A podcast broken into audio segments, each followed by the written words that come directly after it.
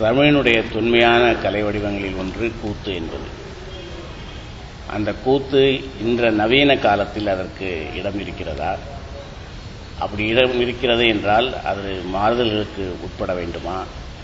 அப்படி உட்பட்டால் அதற்கு என்ன செய்ய வேண்டும்? அது இனி வரும் காலங்களில் அதை எப்படி காப்பாற்றுவது?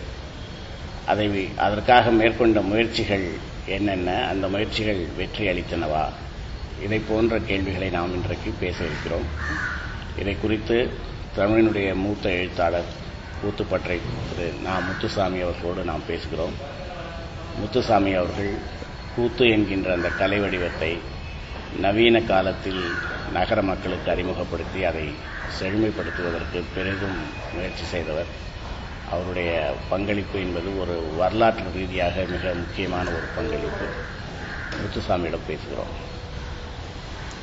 இப்போ நீங்க வந்து இந்த கூத்து என்கிற ஒரு விஷயத்த அதில் உங்களுக்கு எப்படி ஆர்வம் வந்தது? அதை எப்படி நகரத்துக்கு கொண்டு வரணும்னு நினச்சிங்க? அதுக்கெல்லாம் சிட்டு எடுத்து எடுத்து தான் காரணம். எழுத்து பத்திரிக்கையில் வெங்கட சாமிநாதன் வந்து டெல்லியில் நடேசத்தம்புரானுக்கு சங்கீத நாடக அகாடமி அவார்டு கொடுத்த போது அவர் ஆடின கூத்தை பார்த்துட்டு ஒரு கட்டுரை இதில் எழுதியிருந்தார் எழுத்தில். அதை படித்த அது அது படித்தது நான் எப்போ எழுதினா அதெல்லாம் மறந்து போச்சு. நான் எங்கள் வீடு வந்து வாலாஜி ரோடில் இருந்தது அப்போது அப்போது நான் கணாசு இருந்தார்ல அது ஃபார்ட்டி எயிட் வாட்டி வாலாஜி ரோடு. பேரகன் தேட்டர் பேரனுக்கு பக்கத்தில். கணாசு போகட்டும் நான் அங்கே இருந்தேன். அப்போ வந்து இது கலைவாணர் ரங்கத்தில் ஒரு கிராமிய கலைவிழா இஎல்எஸ் நாடக மன்றம் நடத்திச்சு ஒரு பெரிய போஸ்டர் இருந்தது. அதில் கரணமோட்சம் புருஷை நடேச தம்புரான் குழுவினர்ந்து போட்டிருந்தது. அதுக்கு அதுக்கு நாங்கள் போனோம். நான் என் ஒய்ஃபு ராமகிருஷ்ணன் ஜெயா வீராசாமி கிருஷ்ணமூர்த்தி கிருஷ்ணமூர்த்தியோட சிஸ்டர் பார்த்த உடனே எங்களுக்கு ஒரு பிரமிக்கத்தக்க இதுவாக இருந்தது. இதை போக்கு போக் தேட்டர் அப்படின்னு சொல்றாங்களே தவிர ஆனால் அதில் வந்து எல்லா விதமான கிளாசிக்கல் தேட்டரில் சொல்லக்கூடிய எல்லா விஷயங்களும் இருக்குதுல. ஆனால் அவங்க பேசுகிற இது கொச்சையா இருக்கு. நம்ம வீட்டில் பேசுகிற மாதிரி கொச்சையா இருக்கு. பாட்டுகள் இன்னும் வந்துடுற போது அது சுத்தமா இருக்கு. நாங்கள் அசந்து போய் பின்மேடைக்கு போனோம். அங்கே வந்து நடேச தம்புரான் கண்ணப்ப தம்புரான் அவருடைய குடும்ப நண்பர்கள் நடேச பையனும் சுப்பிரமணிய தம்பிரான் அவர் நடித்தார் கணப்பு தம்புரானுடைய இவங்களாம் நடிக்கல. காசி நடிக்கல. இப்போ சம்பந்தங்கள்லாம் கூட்டுக்கு போகலை அப்போ அப்போ வந்து பார்த்துட்டு பேசிட்டு இருக்கிற போது காசியினுடைய வீடு வந்து இங்கே தான் இருக்கு. இங்கே போஸ்ட் ஆஃபீஸில் ஒரு வேலை செய்கிறார் கண்ணப்பத்தம்பரானுடைய பெரிய பையன் காசியோட வீடு வந்து வடபழனி வடபழனி கோயிலுக்கு பக்கத்தில் இருக்குன்னு சொன்னார். அது அட்ரஸ் வாங்கிட்டோம். வீராசாமி வந்து இம்மீடியட்டாக வந்து கிராமங்களில் போய் எங்கெல்லாம் கூத்து நடக்குதோ அதை பார்க்க ஆரம்பிச்சுட்டாரு.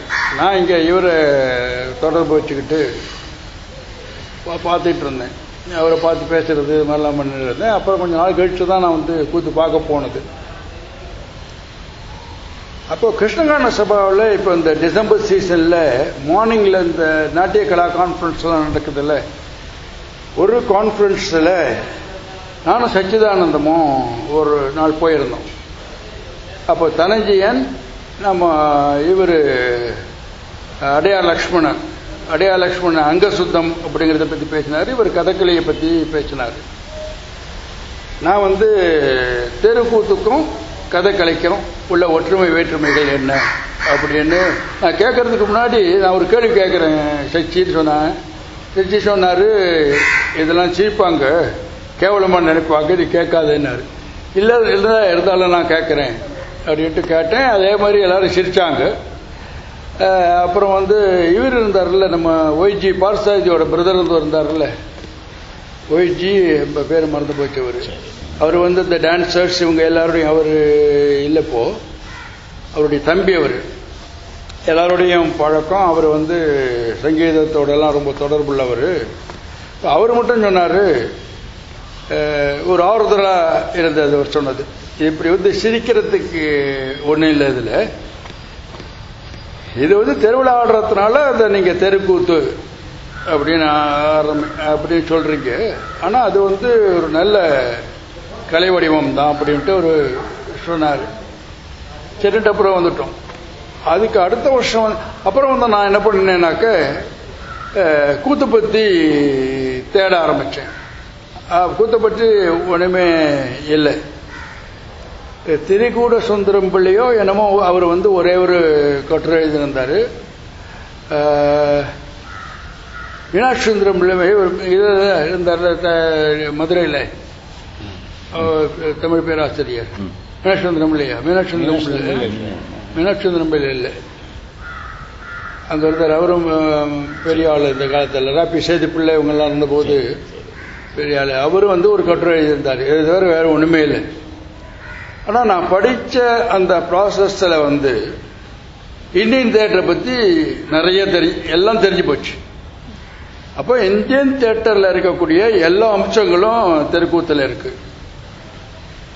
இத்தெருக்கூத்துங்கிறது வந்து ஒரு இந்தியன் தேட்டரினுடைய ஒரு ரீஜனல் வேரியேஷன்.